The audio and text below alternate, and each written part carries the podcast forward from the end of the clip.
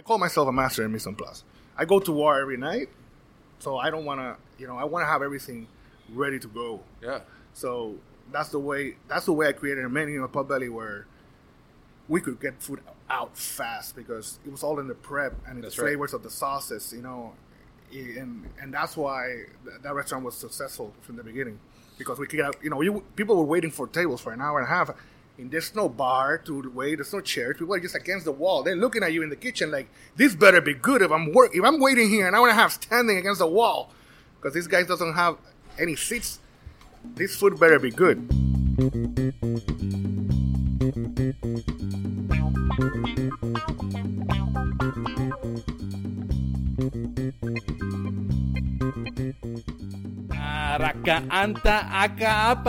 We have a sushi chef reinforcements from Puerto Rico right now, Puerto Rico right now, Puerto Rico right now, Puerto Rico right now. I hear the sound of Pan Con Podcast.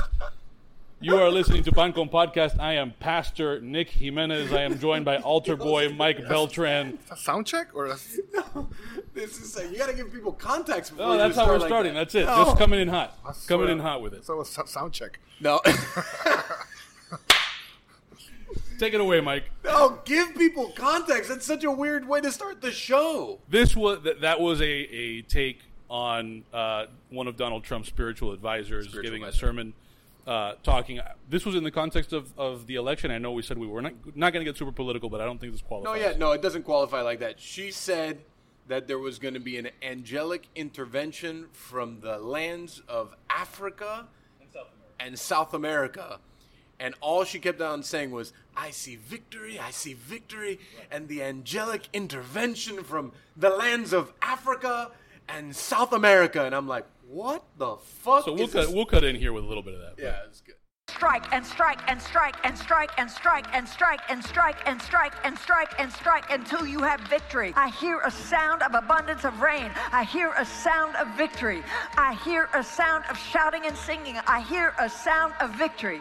I hear a sound of an abundance of rain. I hear a sound of victory. For angels are being released right now. Angels are being dispatched right now. Hamanda aka ata raka teda baka sanda ata ambo osa kata eke banda ata rike didi ashata. For angels have even been dispatched from Africa right now. Africa right now. Africa right now. From Africa right now. They're coming here. They're coming here. In the name of Jesus. From South America. They're coming here. They're coming here. That's good. We're here with uh, with chef, chili cook-off champion, and aspiring donk model Michael Beltran. What a jerk. And we are joined by a special guest, Chef Jose Mendin. Uh, diners from all over know him for all sorts of things. I'm not even going to try to give an exhaustive list of all the things. I will let you get into that. Uh, and so you can take it away, Mike, now that we've done the invocation. Uh, and, uh, and, and do the thing. Talk about all the stuff. Jose, what's up? What's going on, Mike? Thanks for doing this uh, at a random time. I know that we were actually supposed to do this yesterday, but we were both incapable of actually operating our human bodies yesterday, right? yes, we were. We were both Especially hungover. me. We actually both had dinner together the day before, and uh, we had a great time. And the reason why I bring that up is because of a couple reasons. First and foremost, I am a big fan of Jose Mendin. I'm a big fan of what Jose did in this community. I'm a big fan of Jose's food. But the one thing I'm not a fan of is when Jose beat me at Cochon three years ago. so I want to unpack a couple things about that experience for me. I wanted to win that thing so bad because I am such a dreadful sore loser. But above that, I wanted to beat Jose because Jose was a previous champion and someone that I respect and admire very much in the food industry. Now I lost, which I still don't think I really lost, but I lost. Get over it. No, I'm not going to get over it. But um, I, I just want to express the fact of how much I really respect the things that you've done here. I think that, like Miami, is so much in such a better position now than when it was before Pub Belly opened, and the things that Pub Belly did, and kind of like the the groundwork that it laid for so many people like me that instead of doing what we we're supposed to do, we did what we felt was, you know, like inside of us, how the food that we really felt. yeah, that's. I mean, listening listening to you say that it, it means a lot to me because, you know, I did Pubbelly because the, the, the most important thing that I needed that I did it for because I felt like Miami needed it. Yeah. Because as me growing up here since the '98, you know, growing as a chef and working through other restaurants, where do we go to eat? After you know, where do we go to eat? We have to go to an expensive restaurant in an expensive hotel and pay. You know, I wanted to cook what I wanted to cook with no boundaries and make it for for for us. You know, for and and to see that that that restaurant impacted you know kind of the, community of restaurants a little you know a little bit um, it makes me very proud you know A lot of it.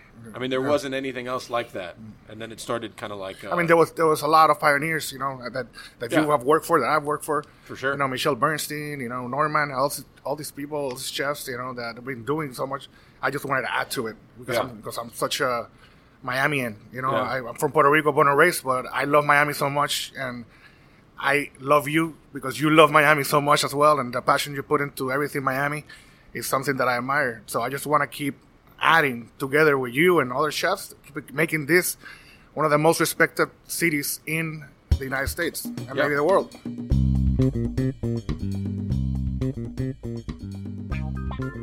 This episode of Pan Con Podcast is brought to you by Estrella Damm. Every fall, Estrella Damm's Chef's Choice program has been a welcome annual program highlighting great South Florida restaurants, their innovative cuisines, and the excellence of Barcelona's cherished beer. October 15th through November 15th, 2020, the program returns. Rechristened as Estrella Damm's culinary journey and featuring fabulous, fabulous restaurants in Dade and Broward County. During the month of October, adventurous foodies will be able to enjoy uniquely delicious and specially priced offerings from participating restaurants. From exclusive dishes to tasting menus, all paired with Estrella Damm. Classically, their program has been centered around a tasting menu paired with Estrella Damm. But this is a year unlike any other, so they wanted to give chefs and operators the freedom to create their own offering at their own price. Some are presenting a special dish, others a multi-course menu. Brewed in Barcelona with Mediterranean ingredients since 1876, Estrella Damm boasts a versatile and approachable flavor profile, making it an attractive pairing to cuisines from around the world, as evidenced by the eclectic lineup of participating restaurants. For more information on Estrella Damm culinary journey, including a full list of the more than 40 participating restaurants and menus, please visit www.estrelladammjourney.com. Now, Mike, what will this look like here at Ariete? So here at Ariete, we're going to be doing we're going to be doing a wonderful three course menu that's going to be kind of our signature dishes on it. Which one will be the short rib, the other will be our flan, and the first course will kind of be rotating with other things that we find to fit the Estrella Damm profile. We wanted to be able to offer the beer with some of our signature dishes because you know, we want to offer Estrella Damm 12 months out of the year, not just right now for a special menu. So we wanted to pair it with something that will be on our menu forever. Again, you can get to all the information about this program at www.estrelladammjourney. That's E S T R E L L A D A M M journey. Estrella, like star in Spanish, dam, D A M M, journey.com. I mean, that's. I think uh, we've talked a lot about on, on the show, and I think you and I have talked a lot about it too. Is that Miami's like so young, right? Trying to get to a place that um, we create that lineage of chefs, like you mentioned, the trailblazers before us. You know, like the Normans and uh, Allens and Michelle's and. Uh, and then it was like the Michaels, and then it was the you, and then there's you know, and then there's like a new generation too. Yeah. On top of that, Which is a very exciting generation, by the way. I mean, yeah, I mean, I think um, we're in a very unique time, uh, and it's obviously been a real fucking weird year. oh my god, you know, it's like we were on this like climb, and then now, not just us, the country as a whole, we're on a climb, and then now it's just like we're not sure. It's just stopped. adjust or die. You know, like it, it's crazy because, like you say, we were incline, beautiful things happening, and then this completely fucks up the year. Right. Can I curse? Yeah. Can you curse? Have you met me? What do you mean? Um, I don't know you were sponsored by, it, you know. sponsors have to deal with the shit that I say, and that's just how the way the way that it works. Um, and that's why we've only had like five episodes ever sponsored. So the adjust or die is a good way to put it. yeah. You know, we're going to see continue to see a lot of change. I think in the next like six months, and uh, I thought that the portion that everyone was closed was tough, and I think that the six months to a year afterwards is going to be as tough because then it's building business back up. It's just hard to see all this talent go into deliveries and stuff like that. You know, like you Yes. see all these amazing chefs around the country and all these minds and they need to create. You know, they have to stop and and have to create to survive their business to make it survive. Right. So so it's sad, you know, but I think we're getting better. I don't know. I feel it. I feel it. I mean, I think Florida's in a unique position because Yeah. we can open more, Yeah. and then there's some other states that just can't. Like, uh, did you see Dialogue closed? I saw Coxcomb close, which is Did it? Coxcomb close. I mean, one of my favorite restaurants in San Francisco. You know, like Wow. Um, I don't know what's going on in California. Seriously, I, I don't. I don't know if, if they're allowed to open or not. I don't know either. I see, I, but I go. I know. I, lo- I go to a lot of these websites all the time to check out menus. You know, and, and read menus. That's one of my hobbies, reading menus. Um, and I see that a lot of them, you know, are not open. You know, Right. And a lot of people in like the Midwest just decided to close for the winter. which is yeah, it's crazy because now this COVID thing, you know, it could be you know you could have a flu and you don't know if you have COVID, you have a flu, or you know it's getting cold, and people are running away. But a lot of people are coming to Florida, so it's, it's a good thing to to be here to take care of these customers and you know, and and and having Miami open the way it is right now is pretty pretty good for us. Yeah. exciting. Yeah, let's just hope it stays that way. So let's go back to like baby Jose, born and raised Oh, in shit. Puerto Rico. Oh yeah. Born and raised in Puerto Rico. Um, I come from a very, very uh, good family. You know, middle class family. Uh, have two two brothers, and I was into sports a lot. Play Older- sport- older younger? I have a, a younger and an older. From the ham of the sandwich. Um, the ham of the sandwich. so, you know, amazing mother and father, foodies. You know, all their life uh, they've been foodies, and that's why I kind of get into it. But I was into sports a lot. Played volleyball, played baseball and volleyball. Decided to go to volleyball, the volleyball way, and you played volleyball? Yeah, I played volleyball. Uh, I won the Junior Olympics, and when, when I was when I was 14 years old, won gold. Is there any film of that? I would love. Yes, uh, I got stuff. And got a scholarship for college. And went to a, a volleyball scholarship to Mayagüez, which is in the west coast of Puerto Rico, the best college in Puerto Rico, best university in Puerto Rico. I did not have the SAT or the college board to get into this university. I got in through the scholarship, and I lost the scholarship in a year because I dropped out of the team and stopped going to school. I couldn't pass a class right. which led me to to uh, having go back to San Juan and get a job to help out and uh, working working in the kitchen.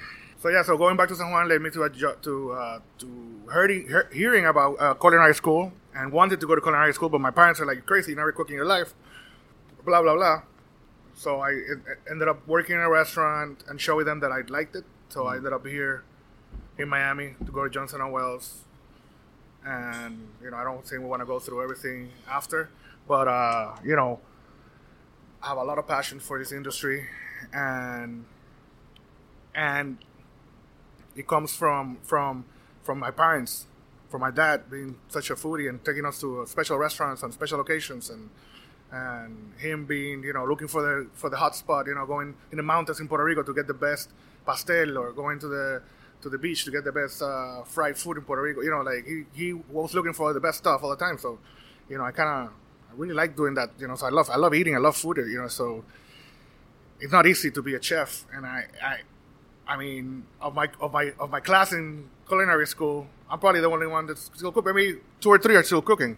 Yeah, just because same. nobody there's there's a very few of us that make it that really have the passion to go in there and to not be a line cook learn put your head down say yes chef until your time and and I I'm so happy I never quit So you didn't move here till you went to culinary school. yes Oh wow. that was in how- 1998. I was 19 years old, Oh, 19. but So- I was I lived all my life in Puerto Rico. Yeah, Puerto Rico up until then. Shit, that's Yeah. crazy. So then, after culinary school, where'd you go work after that? I, I work all through your culinary school. Uh, since I got he- since I got here, I, my first job was in Bal Harbour in a sushi bar, which they were doing something very special. They were, uh, they were owned, I think, by Sakura, one of the companies around here. Yeah. And they brought in the chef from Nemo, the sous chef from Nemo. That was Michael Schwartz was the was the That's chef, right. uh, and they wanted to make it like a sushi bar, but with a really good hot food, or American modern food with sushi bar. And then they failed completely, but they had an idea right. that that that later will become something very good in my career was Nobu. Um, because before, after that, I ended up working at Turnberry Resort, and I went through everything, you know, from breakfast buffet to banquet to restaurant, everything. That was kind of my, my real teaching of, of the basics. right. And then I ended up landing a job at Nobu, which changed me completely.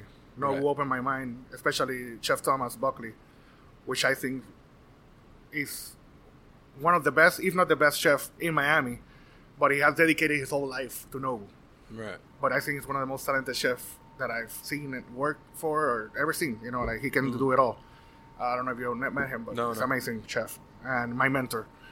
And he opened my mind that Japanese food and what he was doing there was not only about you know teppanyaki, teriyaki. You know, it's like this other stuff. You know, you can you, you, you can add that European technique to to the Japanese cooking and make it better and Right. and and take risk and doing stuff. Very Jean-Georges like. Yeah, yeah, Yeah. yeah, yeah. Jean-Georges has a lot of that in, in his cooking. And you know, from that I took it to he sent me to uh, London. I was in London, London for six, six, seven months working for Nobu, and uh, I was like, you know, after that I was like, I'm no without, you know, doing 1,200 covers there, and you know, it's crazy. Clean, cleaning 120 lobsters a day. That was too much. So I came back to Miami, and then I decided to go to Spain, and I worked all over Spain. We, talked about this. that I- Yeah. I worked in in shacks. I worked in you know in Tasca. I worked in fine dining restaurant, Michelin star restaurants, and and I came back from that, and I I ended up uh, a job uh, as a chef of Sushi Samba, executive chef of Sushi Sushi Samba. That I didn't I didn't want to. I was I thought I was too young, but I kind of like felt that I could do it, and and I felt that you know I had, I had some I had help from from uh, from Guillermo Concha, was a chef of mine that passed away. Rest in peace. He he, he we wanted to do it together, be the, the the the young guys in Miami doing something exciting, but he ended up not going in and leaving me, and I had to do it by myself because he ended up going to Monte Carlo. Oh, yeah. Whatever, that's another story. But being the chef of Sushi Samba, I think uh, in a way, I, I, I, I'm very hard on myself, and I thought it was a bad move because I'm here, stop learning, and now you're the chef. Right. And selling out to make money because I needed money, and they would give me a good salary. But I, I made it very important to myself that I needed to keep learning. So I, I, I taught myself. I, I learned a lot. I read a lot of books. I tried a lot of things, and I changed the menu every week. I did a different omakase. Imagine for four years, changing every Friday, doing four different uh, new dishes, specials, and, and omakase. Imagine how many dishes I did. From those from those tastings and those testings, I grew and I made better. And Every Friday. every Friday, It's two, over Like- 200 dishes. it's a, it's a lot. Yeah. So I learned a lot for that, and then I became kind of a corporate chef for Sushi Samba. I ended up going to Vegas to open Sushi Samba in Vegas. It was a big opening, very busy restaurant. Actually, the only Sushi Samba still left in the United States. Is Vegas? It's in Vegas. Sushi Samba only exists now in London and. Dubai oh, and and Amsterdam, and and then I said, you know, that's it. I need, you know, I felt ready. I felt like I can cook anything. And then when you, you know, when you feel you can cook Yeah. anything, when you have that technique that you know you have it down, it's about you putting the flavor into it and making your own cre- creations. Yeah. And I felt so ready. And I had enough in my in my book that I can create a really good restaurant in Miami and be very successful. And I had it in my head because not because I said so, because I see the people eating the food and I know they're not lying to me. Because you know when somebody's lying to you, when somebody's No, it's great. Yeah, it feels good. Yeah. So I did pub belly after after a little mishap with uh, a restaurant called Mercadito. Hey, That- listen, Mercadito is good. yeah, Mercadito is great, but the you know Mercadito And the little taco shop attached to Mercadito was my jam. yeah, it's great. No, Mercadito has amazing food. Yeah. it just had just had a little problem there. I don't want to get into it. That's fine. Uh, that that pushed me to do Pubbelly, Which is good. which is crazy because I was gonna do Pubbelly while I was doing Mercadito and treat Pubbelly like a like a like a fat like a fast food Asian place where you go and get some fried rice and go. And in the in the in the in the middle of opening your first restaurant, they said like, I'm not gonna half-ass this shit. Yeah. And I changed the whole menu and they said I'm gonna go in with the best I can do, and that's how Pot- Pubbelly started with the best I could do in that kitchen at that moment. And I think I did pretty good. Let me tell you, that kitchen you've been you've been in there. You worked in that kitchen. is small. it is like, I always say, area. I remember I remember you working that night. Yeah. I, I, and you know I, you're so like, I mean you're so passionate and the way you work is Yeah. crazy. Um, and you were struggling. I remember you brought all these uh, was it board shops? Uh, Yeah, it was wild board chops. Wild I- board chops. I roasted them And you were like, where do I put shit here? I mean, this is crazy. Nuts. How many people did we do that day? Probably like 100, 110. exactly. Uh, but you know, working at Nova Samba, I think I'm a master in mise en place. I call myself a master in mise en place. I go to war every night, so I don't want to, you know, I want to have everything ready to go. Yeah. So that's the way. That's the way I created a menu in at Pubbelly where we could get food out fast because it was all in the prep and in That's the right. flavors of the sauces, you know, and and that's why that restaurant was successful from the beginning because we could, have, you know, you, people were waiting for tables for an hour and a half.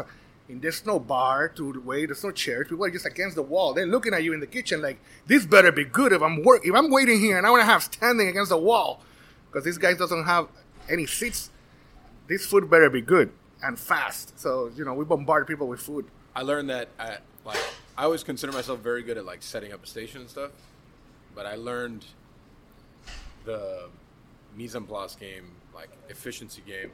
Hey, Jamie, weren't you off today? Okay, all right.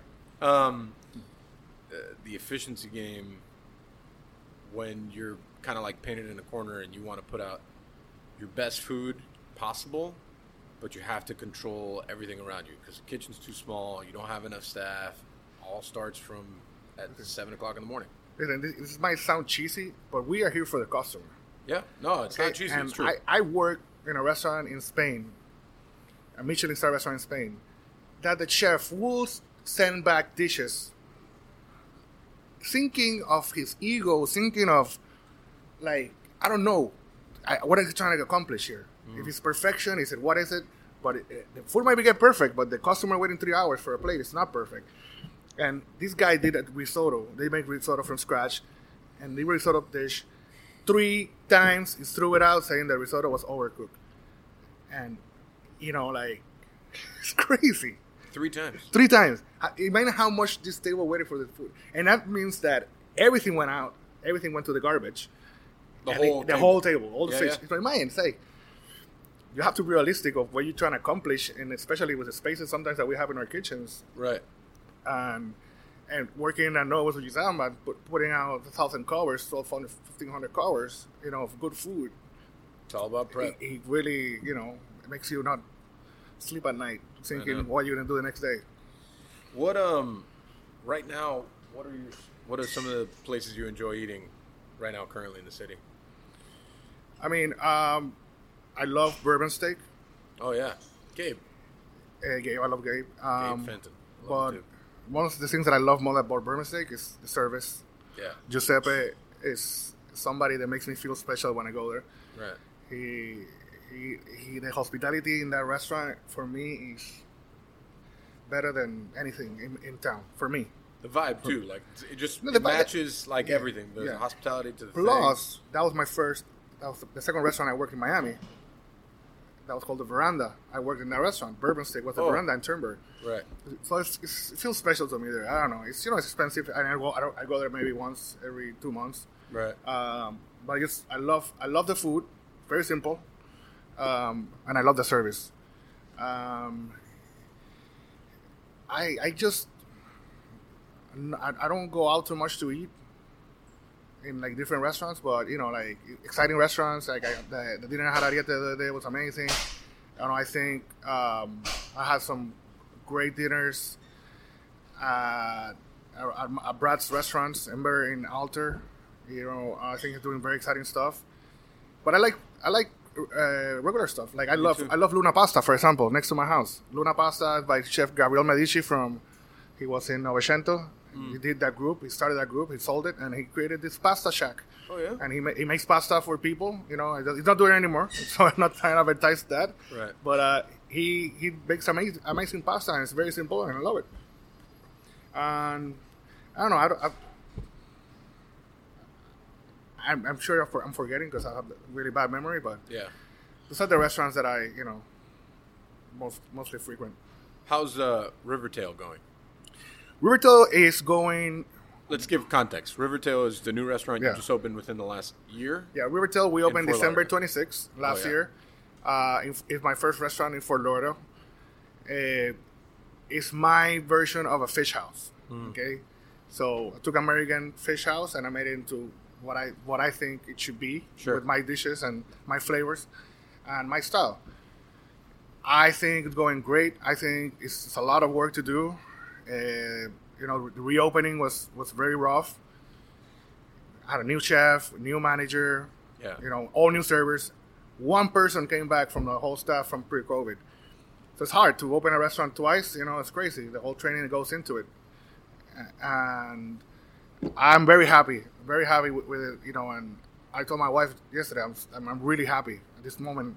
Right now, I'm very happy because Rivertail is finally, you know, running the way it should run. Great. Um, Pubbelly Sushi is running very well. You know, I got exciting things coming. I feel happy. I feel, you know, I feel good. Yeah. So, uh, Rivertail is definitely part of, of, of something that that I wanted to do for Lauderdale with with uh, with, the, with that group, and and to to be there, get to know the city, the people there, completely different to Miami, the vibe and the people. It's just you know it's it's something special for me, and and that type of food I love. You Yeah. know, doing that type of food is just it's, it's I mean I like I like I like it. You know, it's just like Yeah. So, um, I think anyone who knows you knows the story of the flag on La Placita. so, uh, I'll tell you that uh, for me, I loved that story. I loved what you did there. We'll tell all of our listeners that are not from here. Um, you opened a restaurant in Mimo yeah. that has a gigantic facade. It was a big five story building. And you painted, it's a Puerto Rican restaurant. Like, um, I guess what would you compare it like Puerto Rican wise? Like uh, simple food, Ho- uh, this is home, this food? is Puerto Rican home cooking. right. This is recipes. Actually, I do a couple recipes from my mom, from my, my great grandmother was a cooking teacher, and my mom has all her recipe books, and I have them in my house. And I try to take some stuff from them, stuff that my mom taught me, and you know the rest is just stuff that I like to eat from Puerto Rico. I'm bringing it here because I have a lot of Puerto Rican customers that always tell me, you know, when are you gonna open a Puerto Rican restaurant? You're Puerto Rican. You should be doing Puerto Rican food. You know, so there's no Puerto there's no good Puerto Rican restaurants. In, there's not many good Puerto Rican restaurants in, in, in Miami, and I want to do a version of it. Uh, the whole flag thing. You want to get into it? I, I, That's what I- I was- I wa- wanted to give people because I- context, there's, so- there's a very bad perception of what I did there, and I want to I want to. Oh, no, that's good. So we'll, I wanna unpack clear- I wanna clear What- it up. But basically, it's what, a five story building, right? It's a five story building. So on top of the restaurant, on the side of the building, you did a I painted half of the building. You painted half of the building Half as a Puerto building. Rican flag. Yeah. Yes. Right. And then some people got upset. Oh, some. And um, and there was an uproar by some people. And uh, For me, yeah. go just yeah, go for on, me, I'm going to basically say for, it- for, for me was you know, and I, and I, and I want to clear this up because let's clear the air. it wasn't like I just say I want to put a big Puerto Rican flag there, you know, just to fuck with everybody. No, it wasn't like that. There was a movement in Puerto Rico after Hurricane Maria. A, a painter, Hector Acevedo, Yeah. was going town by town, bringing people together and painting himself with the people of the community a building with a Puerto Rican flag. And he accomplished um, 70% of all the towns in Puerto Rico. In the middle of him doing that, we are opening this restaurant. My partner, Julian Hill, had the idea why don't we bring Hector to do the flag here? It's an amazing idea. Amazing idea. He agrees. By the way, Hector didn't charge us a penny to do this. He- Wow. we, he, it's the first time he ever flew in a plane. No You know, way. yeah, he, he came and he did this. We went. We got the permit to do this. We got the permit. The permit, you know, was approved. We have the permit to do it. We had one day to do it. Okay, so we start painting the building with with with this, you know, with the good intentions here, not trying to mess with anybody, and just the nastiness that came out of it was Yeah. just. I've never seen anything like it in my whole time in the United States. Explain the nastiness. twenty years. I've never the seen the racism Oh, and yeah. the and the stuff that being said. Uh, we have proof. I mean, we've been through this. You know, we went to the city. We won. You know, at the end, but I mean, we have proof of people, uh, uh, neighbors, putting bring back the prostitutes and drug addicts. They're better people than them. He had them saying had, you. I I had a lady in front of me screaming, "We don't want brown people here." You know, You're not brown. I'm like, you don't have a tan. I'm like, what is this? I've never experienced this in my life, and we're spending a life. And so, I have the permit. Stop me. Call the cops. Cops come. There's the permit. Oh, yes, you have the permit. You can do it. You have the permit. Yeah, Well, oh, well, what we didn't know was that we had to get another permit. But why you give me the permit if I have to get another permit? It doesn't make sense. It's a, a lot of things. In my What was head- the other permit? The other permit has to be by the MIMO board. Oh, that's right. Yeah, But yeah. they didn't say that when when we paid for the other permit. it's cool how they're so easy with like um, Yeah. hookers and all the other things that happen. And the thing Mimo. about Mimo, the thing about Mimo, and all this, all this, the Mimo Association that were like really bad to us, calling the cops nightly for having music play in a very low volume. Calling the cops, we have seventy six violations in a year. Um, we're probably pretty close. stopping service and the atmosphere of the restaurant. You know, you know, messing with us, you know, like bad, like just bad. What are they? What are they trying? They're trying to preserve. Mimo, they say. I mean, I've been here twenty years. You've been here longer. What are they trying to preserve? Nothing. What was Mimo? Nothing. We made this a, a, a tourist point and bringing people in to take pictures with the flag. Neon lights. You know, people are coming from everywhere to take, you know, Puerto Ricans mostly. Take, I what I really enjoyed about the story, and I didn't know all the other stuff. I didn't know that he was going from town to town, which even gives me more reason to like the story. Was it was after the hurricane, and the Puerto Rican community community was was hurting. well, You know what I'm saying? Well, you know how many people came to paint the flag with him? Yeah. That day, we have videos. More than more than fifty people showed up. Celebrities. The uh, Mayor Francis Suarez came in to bless to bless it, and he got he had to run away because they start screaming at him. Like, how can you do this? Ah! The guy had, you know, he came in, in his goodwill because he's friends with my partner Julian to, to, to give the, you know, the blessing, and he got, you know, ran away. Like he get out, he had to leave. So we we did this with the best intentions. I'm telling you, and it's nothing to bra- brag about. Oh, we put the Puerto Rican flag. You know, like it's something that is beautiful to me, something that we accomplished that I'm very proud of, and we fought for, it, and we lost a lot of money in this, a lot of money, I lost on that shit. And it's there, we won, but we didn't win because because we, we win because Mimo fucked up. That's what we won. I like the And- story even more now. And they let they let another person keep the flag, keep keep that flag, keep a mural. That's That was the street, right? That was illegal on organic bites yeah, yeah. and they had a confidential agreement they couldn't disclose. Oh, that's good. So I think Joe Carollo, in the whole time that I thought he hated us, you know, but at the time he made a very good solution. But you know, you have a a agreement with Organic Bites that undisclosed with the Mimo organization. You don't want to tell me what it is, right? But you're telling me the part of the agreement is that they have to take the flag down at one point. So you know what? They're gonna keep the flag until you take that that, that mural. So that was Joe Carollo. that was Joe Carollo. That's pretty. I mean, the, whole, the rest of the time he hated us. the guy was like, listen, take the thing down. Nobody goes to a restaurant for a flag. They go for the food. If the food is good, people are gonna come. you know, like, yeah, but they don't. You know the sentiment that goes behind a flag. Absolutely. I feel bad the day that flag has to come down. The person that had to paint it over better wear, you know, some type of bulletproof vest or because because they're gonna throw rocks at him. And Yeah. Puerto Ricans are very proud of their flag, just like any anybody any other countries. yeah. Well, th- I just learned so much more about this. This Oh is man, good. it's a it's a novela, man. Well, I mean, the, I love how like the it was the Mimo board that, that you had to get. The lady, the president of Mimo was crying in the hearing, crying for what? because she lost. it was pathetic. I mean, that lady's listening to me. lady? Please, I don't know who she is. I don't. Oh, that's good. She was crying. That's probably because she got so much shit on the back end from other that make people. that make it a lot. You know, that made it a lot more enjoyable seeing her. You know, but why, why is she so? What, she, what is she so? I mean, bad about? I mean, I, I don't Puerto. Rican flag is is, is gonna damage Mimo forever.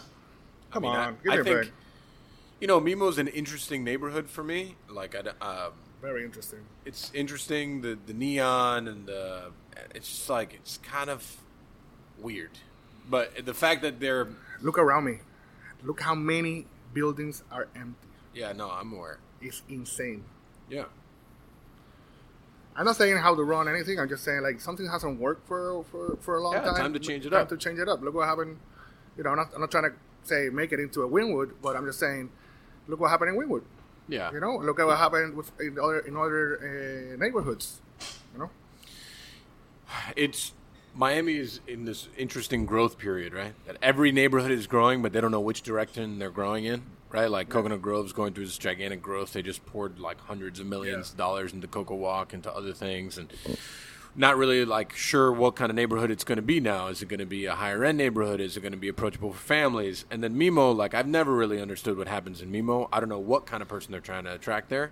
well, but Mimo's very. eh, I, I mean, I will I will compare it a lot to to a Coconut Grove in a sense that it is kind of the suburbs closest closest to the city. yeah, you know so so there's a lot of there's a lot there's a lot of a lot of neighbors Yeah. a lot of people you Yeah. know so it's special you know I got to tell you, the one thing, the one, the thing I'm the most ready for is for this to be over, like What? elections, like this election season. I'm just ready for it to be over. I don't care how people voted. I to me it does not matter. I just You it's know. the daily, just nailing people over the head with like shit. it's very sad for me i overall it's very sad to see the the, the, the, the division how Yeah. how how people get divided and and turns into hatred. Mm-hmm. And you know i don't i'm not gonna get into politics but you know i don't want to i don't want to say anything but it's just it's very bad to see what's going on. And and like, like you like yourself i wanted I want it to be over already and I just you wanna- know, I whoever wanna- won whoever won won and that's it that's good you know For, but I- I- uh just like talking about the division part, it's like uh, I can. Nick and I disagree daily. This is like a day. We disagree on things daily. Doesn't mean that I hate Nick in any which way. We just very think about things Yeah. differently. We can disagree about something, and it doesn't mean that I uh, hate you personally. It's just, and it seems like the division is turned into hatred instead of understanding how to communicate with each other on differences. Yeah, it's it's okay to not agree in subjects, but it's not okay to, to be a racist and you know and and express that you know it's just it's sad, you know. We, uh, we we talked briefly, Jose, about uh, I think it was in one of your Fort Lauderdale uh, places that you did a, some kind of a watch party. Yeah, we did we did a watch party for the elections on Rivertail Tuesday. Uh, How did that go? we it went well, you know. Oh, did it? It went well. It, it, it, we did like 200 people total. Uh, but we had to we brought security because we thought it was gonna get a little nasty.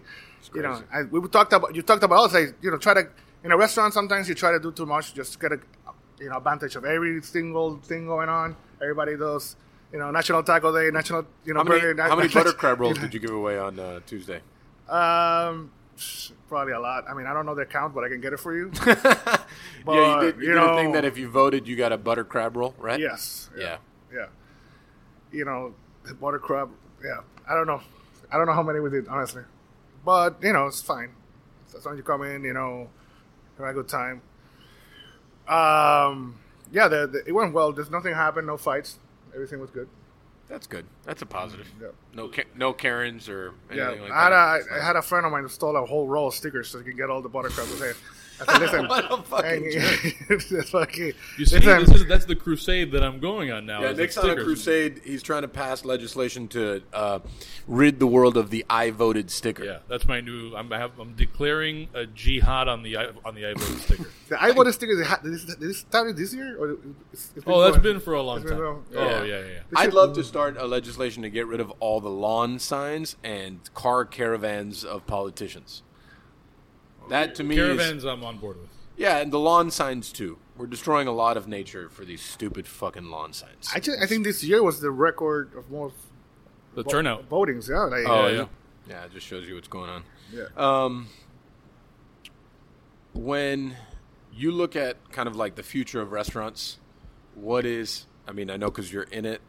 What are your concerns and what are your hopes? If you have one concern right now, what would it be? Well, I I mean, the style, hopefully, you know, of service doesn't doesn't get disrupted that much because of the whole COVID thing, and, and maybe hopefully the COVID thing has nothing to do with what we're talking about right now. Um, but you know, raising the wages could be could affect, and the prices have to go up if you're going to be paying a dishwasher fifteen dollars. You know, and everybody fifteen dollars minimum. The prices have to go up. People don't expect, you know, so. I know that was approved in Florida this year, so Yep. one dollar is gonna go up every year to 2025. 2025 is gonna be. So I know I have a lot of friends in New York. I have friends in California, and they've told me it does affect you, affect you. And as you know, Dan Meyer tried to change the whole system just because of it, and He failed. He failed. He failed. He couldn't Talking do about it. like the number So- one restaurateur in Yeah, the United States right now. he tried to do something. Uh, he, he probably thought that everybody's gonna follow. Nobody followed, and he couldn't make it work. So uh, that's something that, that I think that that's gonna affect restaurants. But I don't know, man. I think I think I think restaurants, you know, it changes, it keeps changes. It's Yeah. like there's nothing you can do about that, and there's gonna be a lot of pioneers that could create new ways, and you know, it could be anybody. It could be you. It could be me. It could be you know uh, you keep working on it to to do the, what we, we like to do, which is hospitality. Yeah, yeah. I love taking care of people. Yeah. It's, it makes me smile. It makes me happy. I have the biggest you know sense of for hospitality. I think uh, because I just love taking care of people. I love I love when people come to town and call me and they tell me you know I can cha- I can tell them where to go. I can take care of them, show them around. Just since I was a kid, having people over my house, it was my favorite thing. Having a stay over, you know, like with Yeah. friends, you know. I just love taking care of people and cooking for them. Makes me really happy. So as long as you do that, the rest, you know, is just I think my concern is the same as yours, uh, service style, and like the way that a restaurant, uh, w- how is it going to develop over the next two years? And as long as uh, kind of politicians keep their digits out of our business, I think it'll be fine. Um, you know the, uh, I think that it's tough to see some of the best in the country revert themselves to putting food in boxes, yeah. um, especially knowing what they're capable of on a creativity level and like uh, just you know the whole thing from service to what lands on the plate. So my concern is that getting hit hard. You know, one thing I've tried, at least at Ariete, is to make that seem the same, even though taking the proper precautions. Uh, because I still do believe in like the old school style of dining, and that's why I fell in love with this to begin with. And I don't want to, um, I don't want to accept that changing unless I really have to. I'll tell you one advantage we have right now. We are one of the only things going for people, restaurants. That is correct. So we are that person's, you know, night of the week. You Yeah. know, there's no theater, there's no movies, there's no sports, there's no, you know, there's no, No big events, no events, no no, big gathering, events. no music events. So, you know, we we're in charge, you know, of, of, of responsible making people their night out, you know, happy and and doing everything we can with, with, within all the codes that are there uh, out there uh, to make them happy and safe and give them a good time. Yeah, that's.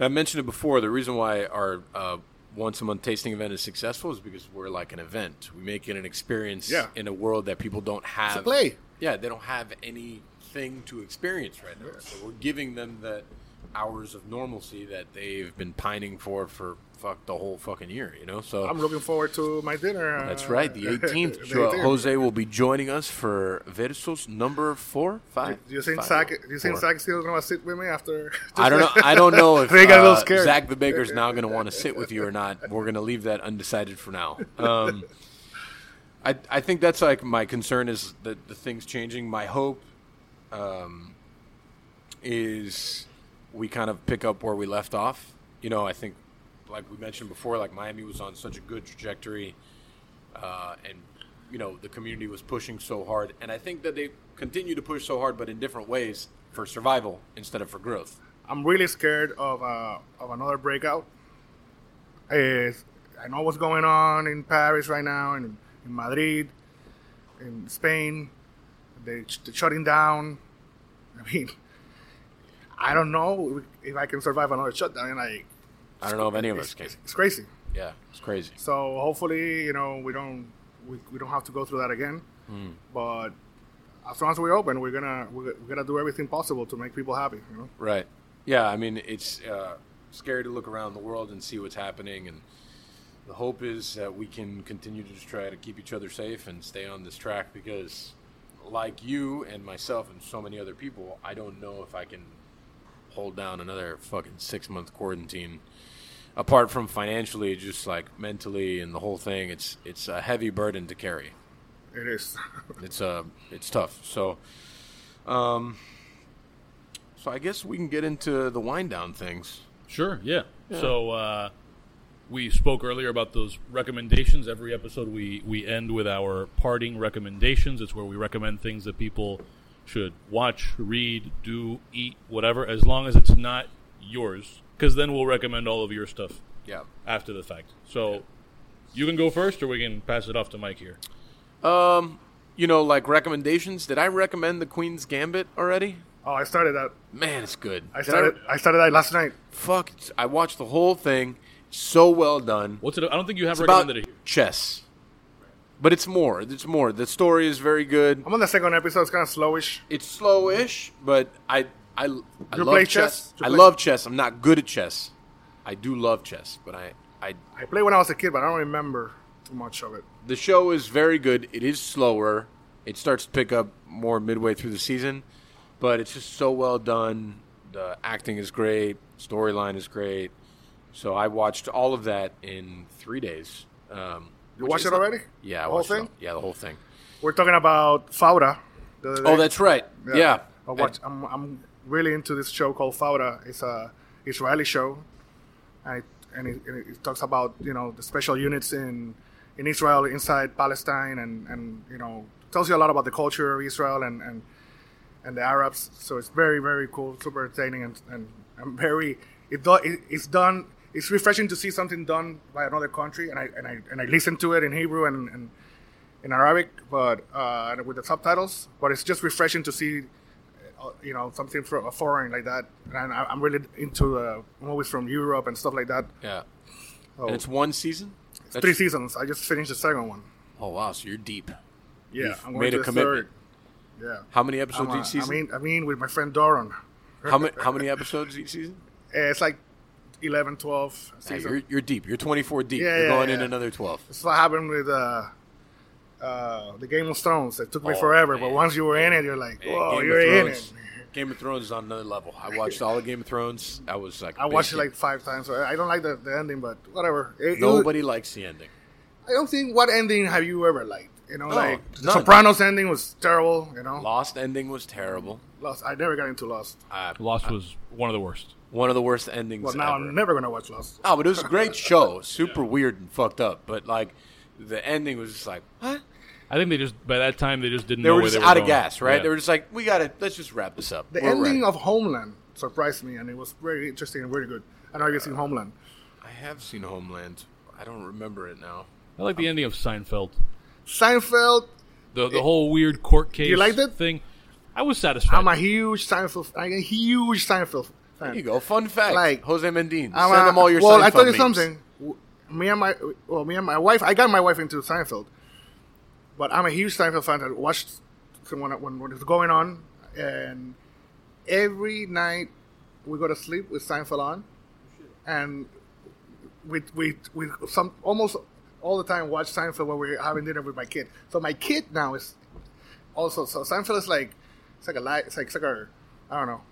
Like the guide to life, What a hell of a thing. which I love it. They would have never thought that when they were. There's a coming lot of the show. uh, Guide a to lot of, a lot of Seinfeld references in, in my family. It makes me happy though there, that somewhere there will be little kids who You know, still and- get the and- Seinfeld references. And the thing about the Seinfeld was uh, they did an episode called the Puerto Rican Day Parade. That's right. And the and, age and- ribbon went and the they same time. burned right? the flag, the Puerto Rican flag, and they step on it, and the Puerto Ricans went crazy Yeah, yeah, yeah, in New I York. saw They had to they had to take it off that that part of the flag.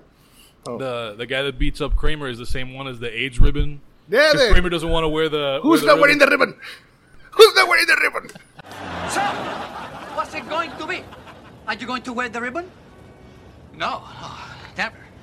But I'm wearing the ribbon. He's wearing the ribbon. We are all wearing the ribbon. So why aren't you going to wear the ribbon? This is America. I don't have to wear anything I don't want to wear.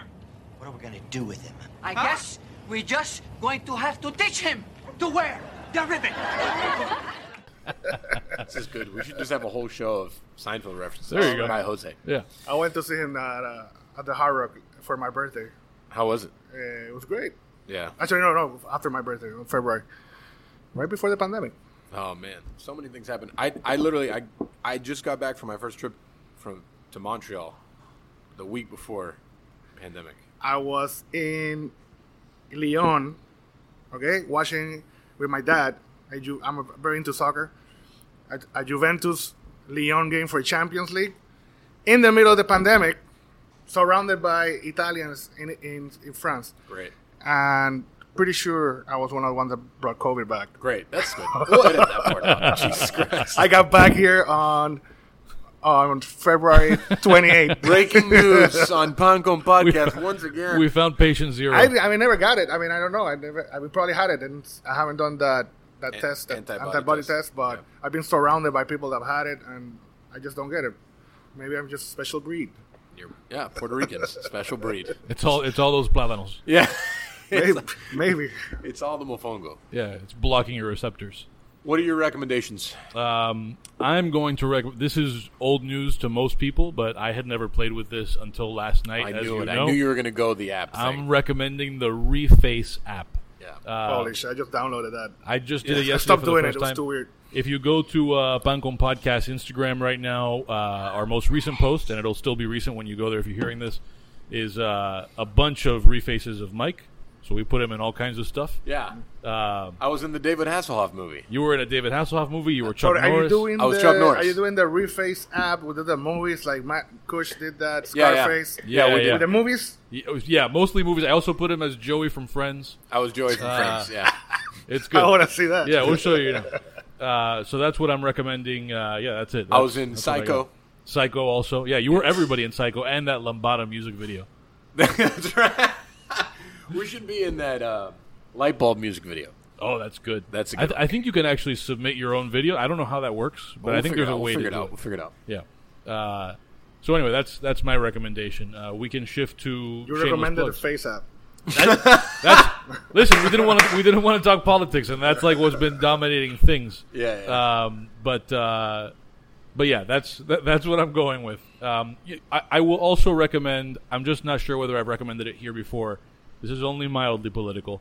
Uh, there's a video if you search on YouTube for Alex Jones as folk song. Somebody has taken like a bunch of quotes from Alex Jones rants and strung them together as an indie folk song, and it's incredible. Oh, It's- well, we'll have to we'll have to look into that. Yeah, it's pretty great. Um, Sounds amazing.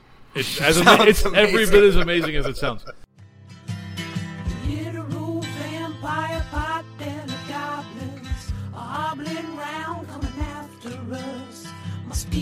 Gets close to that evil and I feel it go. Ah, ah, ah. We're such self-centered crap. We don't even notice hell itself rising up against us. So shameless plugs. I'll say we'll let you go with your shameless plugs first. yeah, all your things, your Instagram, all the restaurants. Websites. That's a sh- I'll do. I'll go first. My Instagram is Pig Ink. You could find all the things in the Cadillac Dunk videos that we post there, which don't actually happen, but um, Ariete Miami at Ariete Miami at Nave Miami at Chug's Diner for updates on renovations and when we will be reopening.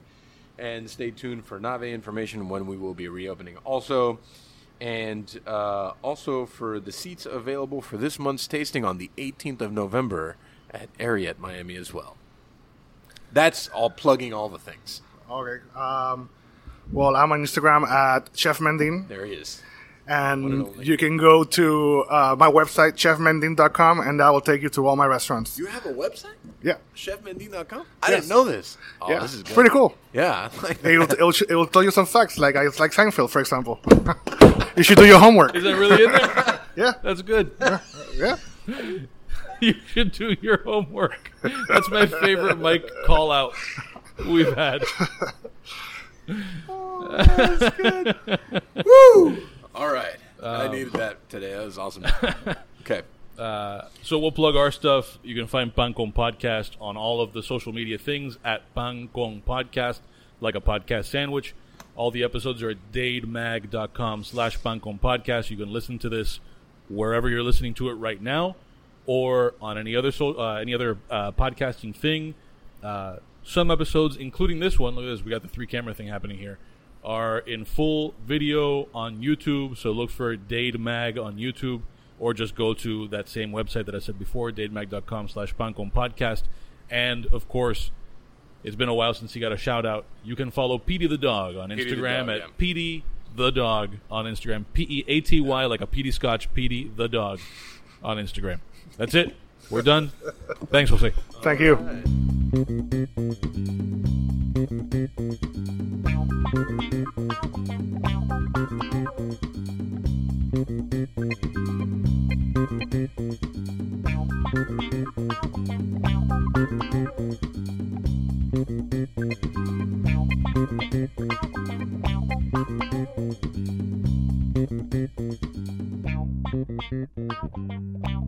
Thank